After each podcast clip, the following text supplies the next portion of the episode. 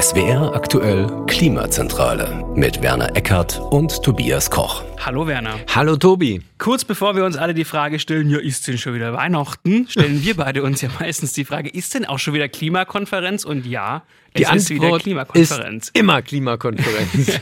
in Sharm el-Sheikh in Ägypten geht es nächste Woche Sonntag los. Die 27. COP, die Conference of the Parties der UN findet statt. Zwei Wochen lang wird das Klima wieder gerettet oder auch nicht. Darüber hm. wollen wir heute reden.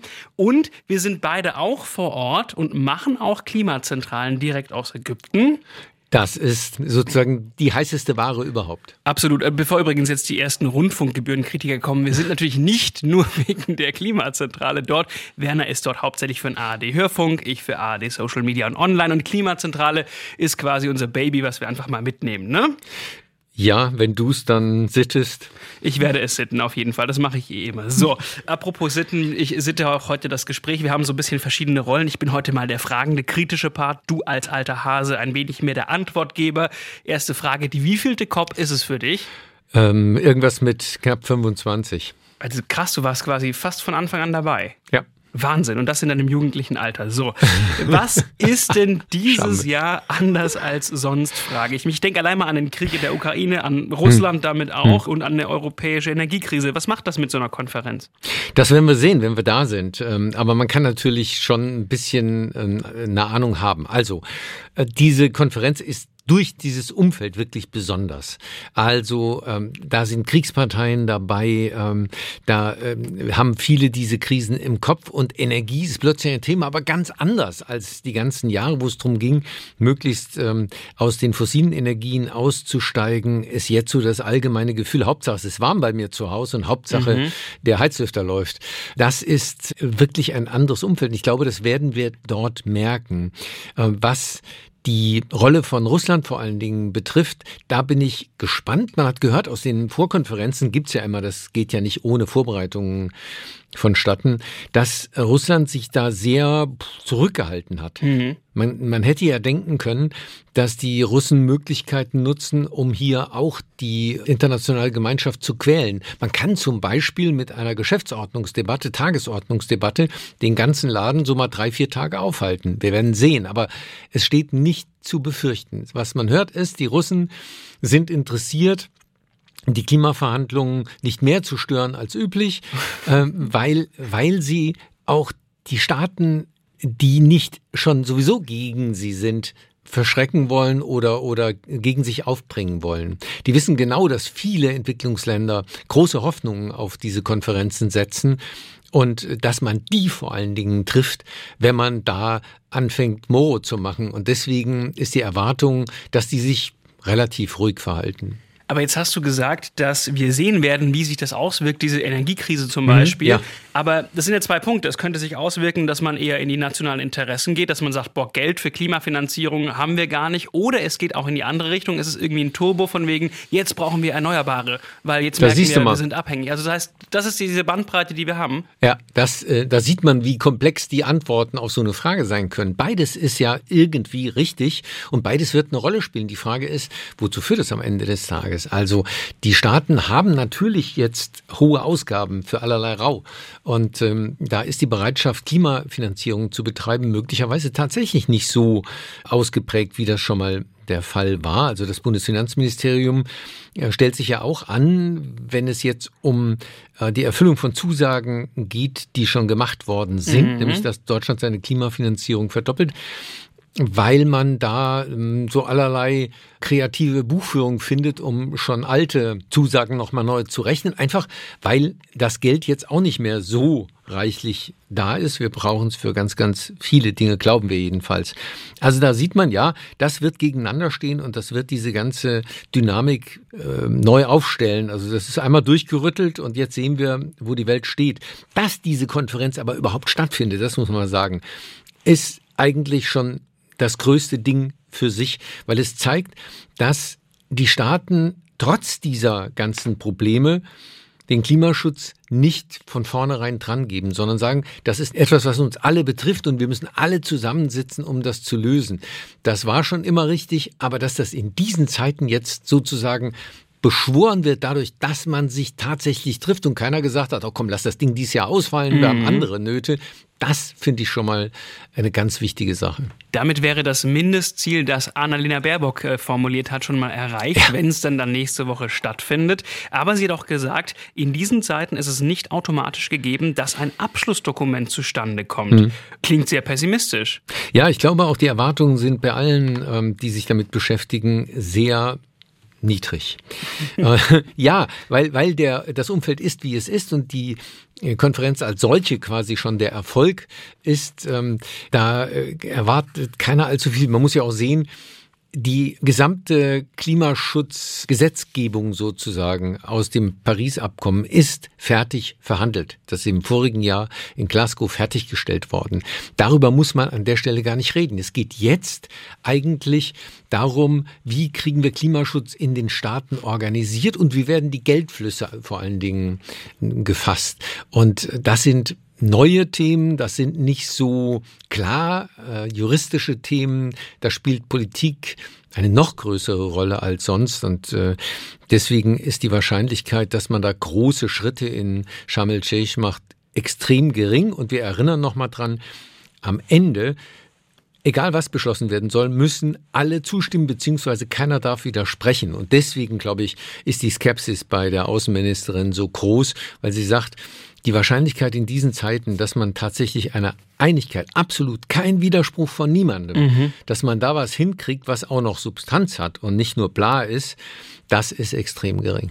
Kann man auch sagen, weil es jetzt an den Geldbeutel geht? Also vielleicht wurde jetzt oftmals gerungen, wie bekommen wir das Ganze hin? Ja. Das wissen wir jetzt. Die Maßnahmen sind an sich klar. Man hat sich auch schon 26 Mal getroffen. Aber dieses Mal geht es einfach auch um Kohle. Hm. Und das in Zeiten, in denen Kohle natürlich nicht super locker im Geldbeutel sitzt. Ja, stimmt, weil die Industriestaaten eben mit ihren Zusagen, 100 ähm, Milliarden zu mobilisieren ab dem Jahr 2020 nicht Wort gehalten haben. 83 Milliarden haben sie 2020 2020 nur gezahlt. Ah, nur in Anführungszeichen. Nicht gezahlt, mobilisiert heißt ja. das immer. Wir müssen da vorsichtig sein, weil in, wenn jemand das hört und äh, hört 83 Milliarden im Jahr gezahlt, äh, das wäre in der Tat mhm. ja, ganz schön was los.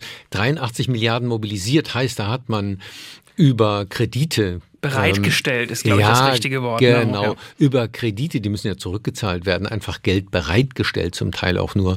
Ähm, und die, Zusage ist nicht erfüllt, 100 Milliarden. Sie mhm. wird möglicherweise auch in diesem Jahr nicht erfüllt werden. Und deswegen ähm, ist das äh, jetzt für die Entwicklungsländer einfach der Punkt. Die sagen, jetzt haben wir lange genug mitgespielt, wir haben lange genug gesagt, okay, man muss was für den Klimaschutz tun und wir machen da am Paris-Abkommen weiter. Das ist aber jetzt juristisch ja alles äh, nied- und nagelfest. Jetzt wollen wir das Geld sehen. Und zwar mhm. nicht nur für irgendwelche Projekte, Windparks für Namibia, sondern da verdienen ja auch die Industriestaaten noch dran. Die verkaufen mhm. nämlich den Windpark, ähm, sondern zum Beispiel auch für ganz simple Dinge wie Anpassung.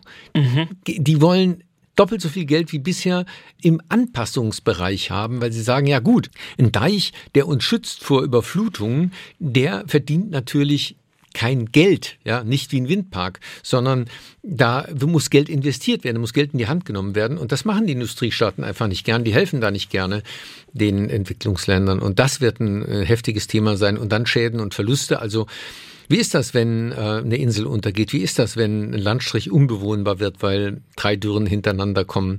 Wer, wer zahlt denn eigentlich dafür, auch für Hitze, Hitzetoten äh, mhm. unter Umständen? Äh, muss da nicht eine Entschädigung bei Reparation ist so ein Stichwort, was mhm. da fällt. Und äh, das wird uns da ganz schön beschäftigen in Ägypten. Also werden die ärmeren Länder nun mehr Druck machen, denkst du? Weil ich habe mir überlegt, wir haben ja auch ein aktuelles Beispiel, Pakistan zum Beispiel mit der Flutkatastrophe. Ja. Ja. Dieses Land ist für kaum Treibhausgase auf der Welt verantwortlich, bekommt aber den Klimawandel deutlich zu spüren. Der Schaden wird auf 40 Milliarden Dollar geschätzt durch diese Flutkatastrophe. Äh, dieses Land wird wahrscheinlich schon mal sagen, hallo, hallo, hier sind wir. Ja, und diese 40 Milliarden, das sieht man mal, das ist nicht viel mehr als das, was alleine an der A an Schäden von Deutschland aus geltend gemacht mhm. worden ist. Ähm, also das sind Summen, die da aufgerufen werden. Eigentlich, ähm, das liegt nur daran, dass in Pakistan halt niemand äh, wirklich Werte äh, mhm. hat. Aber die Menschenleben zum Beispiel, die, die, sind ja gar nicht bezahlbar, wenn man so will. Und äh, diese Debatten, die rufen riesige Zahlen auf. Da ist dann eben nicht von 100 Milliarden im Jahr die Rede, sondern da reden wir über 700 Milliarden, da reden wir auch über mehr als eine Billion. Da gibt es unterschiedliche Forderungen. Aber äh, das ist ein, ähm, eine ganz andere Größenordnung. Trifft man sich dann eigentlich immer beim kleinsten gemeinsamen Nenner? Ich habe mich das gefragt, weil ich habe von der Staatssekretärin und Sonderbeauftragten für internationale Klimapolitik im Auswärtigen Amt, Jennifer Morgan, gelesen. Die war ja auch Greenpeace-Chefin. Die Industriestaaten müssen bis 2025, das ist bald, ihre Finanzierung für Klimaanpassungsmaßnahmen verdoppeln. Jetzt geht die da rein und sagt verdoppeln und dann sitzt ein anderes Land und sagt, nee, sehe ich überhaupt nicht an, können wir nicht finanzieren. Wie kommt man da überhaupt zu einem Schluss? Hm, das ist schon beschlossen. Also diese Verdoppelung der Anpassungsfinanzierung ist schon beschlossen. Die muss jetzt umgesetzt werden. Da kann eigentlich keiner mehr drüber ähm, groß reden. Ja, was macht man, wenn, wenn einer nicht will? Das sind internationale Übereinkünfte, in denen das festgeschrieben ist und äh, für die gilt der allgemeine Rechtsgrundsatz Pacta sunt servanda. Das heißt, wenn du einen Vertrag als Staat abschließt, dann hältst du den ein. Punkt. Mhm. Und dann kommt die Frage, ja, und wenn nicht? Mhm. Und da hat der frühere äh, deutsche Umweltminister und ein, ein, ein wirklich ein Großherr der, des Klimaschutzes, auch Klaus Töpfer, der hat mal auf die Frage, ja, was passiert denn dann gesagt, ja, was soll denn dann passieren? Wir können da ja nicht einmarschieren. ja, äh, dann kann man versuchen, Strafen irgendwie zu formulieren, dass man den Staat äh, schneidet, dass man ihm irgendwas Schlechtes antut, um ihm zu zeigen, dass das nicht folgenlos bleibt. Das klassische Beispiel ist ja, Kanada äh, hat mal einen Rückzieher aus dem Kyoto-Protokoll gemacht äh, in der früheren Zeit. Und das hat dazu geführt, dass die Entwicklungsländer gegen Kanada gestimmt haben im UN-Sicherheitsrat als äh, nicht ständiges Mitglied. Das heißt, mhm. die Kanadier konnten dann nicht diesen üblichen Turnus als nicht ständiges Mitglied des Sicherheitsrates wahrnehmen, weil das die ähm, vom Klimawandel betroffenen Länder verhindert haben. Das sind so Dinge, so kann es dann am Ende ein bisschen Druck geben. Jetzt haben wir viel über Geld gesprochen. Ich frage mich, können wir auch noch mal mehr Tempo erwarten, was die Ziele angeht? Denn der neueste Bericht des UN-Klimasekretariats sagt, wir steuern auf 2,5 Grad Erderwärmung bis Ende des Jahrhunderts zu, sind also weit entfernt vom 1,5 Grad Ziel und sie fordern eine Verschärfung der Klimaziele. Wird das irgendwie diskutiert werden? Äh, diskutiert wird das werden, ganz entschieden. Im nächsten Jahr ähm, ist wieder eine neue Runde von Zielen fällig, das Ratchet-Verfahren, also dass man alle fünf Jahre neue Ziele formuliert, dann für die Zeit bis 2035. Derzeit sind alle Ziele auf 2030 bezogen. Also ja, das muss sowieso passieren. Das ist eben dieser Automatismus, der jetzt dadurch, dass der, das Paris-Abkommen da ist, ähm, der, der, der jetzt da einsetzt und gesichert ist sozusagen. Dazwischen aber sind die Staaten eben nicht ähm, verpflichtet, nachzubessern. Sie werden zwar dann von der Konferenz immer in regelmäßigen Abständen aufgerufen, dann doch noch nachzulegen, weil man ja weiß, dass es alles nicht reicht. Aber da ist der Druck nicht so groß und äh, das hat man gemerkt in diesem Jahr. China zum Beispiel ähm, mhm. hat eben nicht neue Ziele vorgelegt. Viele andere Staaten haben zwar einen, einen neuen Plan vorgelegt, aber wenn man da die heiße Luft rausgeschüttelt hatte, war am Ende nichts mehr übrig. Also das war neu nur vom Datum her, aber nicht vom Inhalt her.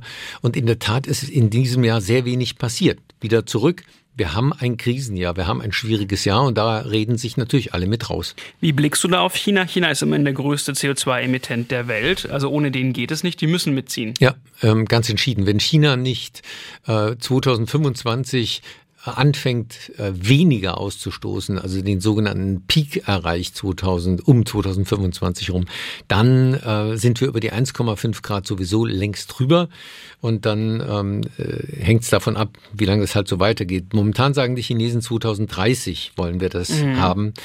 Äh, das ist äh, ein, ein zentrales Problem. Ich glaube nicht, bei den derzeitigen Bedingungen, dass ähm, China ausgerechnet in Sharm el-Sheikh hier nochmal nachlegt. Ähm, das wird im nächsten Jahr frühestens mit diesem Ratchet passieren, dass man da ähm, eine neue Zielmarke, eine verschärfte Zielmarke sieht. Jetzt habe ich ja gesagt, ich bin auch der kritische Nachfrager und so viel Kritik gab es eigentlich jetzt bisher noch gar nicht. Ich frage Stimmt. mich ja, was bringt denn der Gipfel, beziehungsweise was haben denn jetzt 26 Gipfel zuvor gebracht? Hat da wirklich sich jeder einzelne gelohnt? Ja. Äh, hätte man nur ein, also wenn man immer nur auf einen guckt, nein. Mhm. Äh, wenn man sie als äh, Prozess sieht, ja. Ähm, das sind eben die Gelegenheiten, bei denen die Politiker der Welt sich in die Augen gucken und Rechenschaft ablegen müssen über ihr Klimatun. Mhm. Äh, nimm mal G7 oder G20, da sagt man oft, ah, das ist ja viel einfacher, viel weniger Leute, viel einfacher Einigkeit herzustellen. Abgesehen davon, dass das gar nicht stimmt, mhm. ähm, ist da das Problem, da ähm, können die jeweils sieben oder zwanzig Mächtigsten machen, was sie wollen. Und bei den Klimagipfeln müssen sie dem Rest der Welt in die Augen gucken.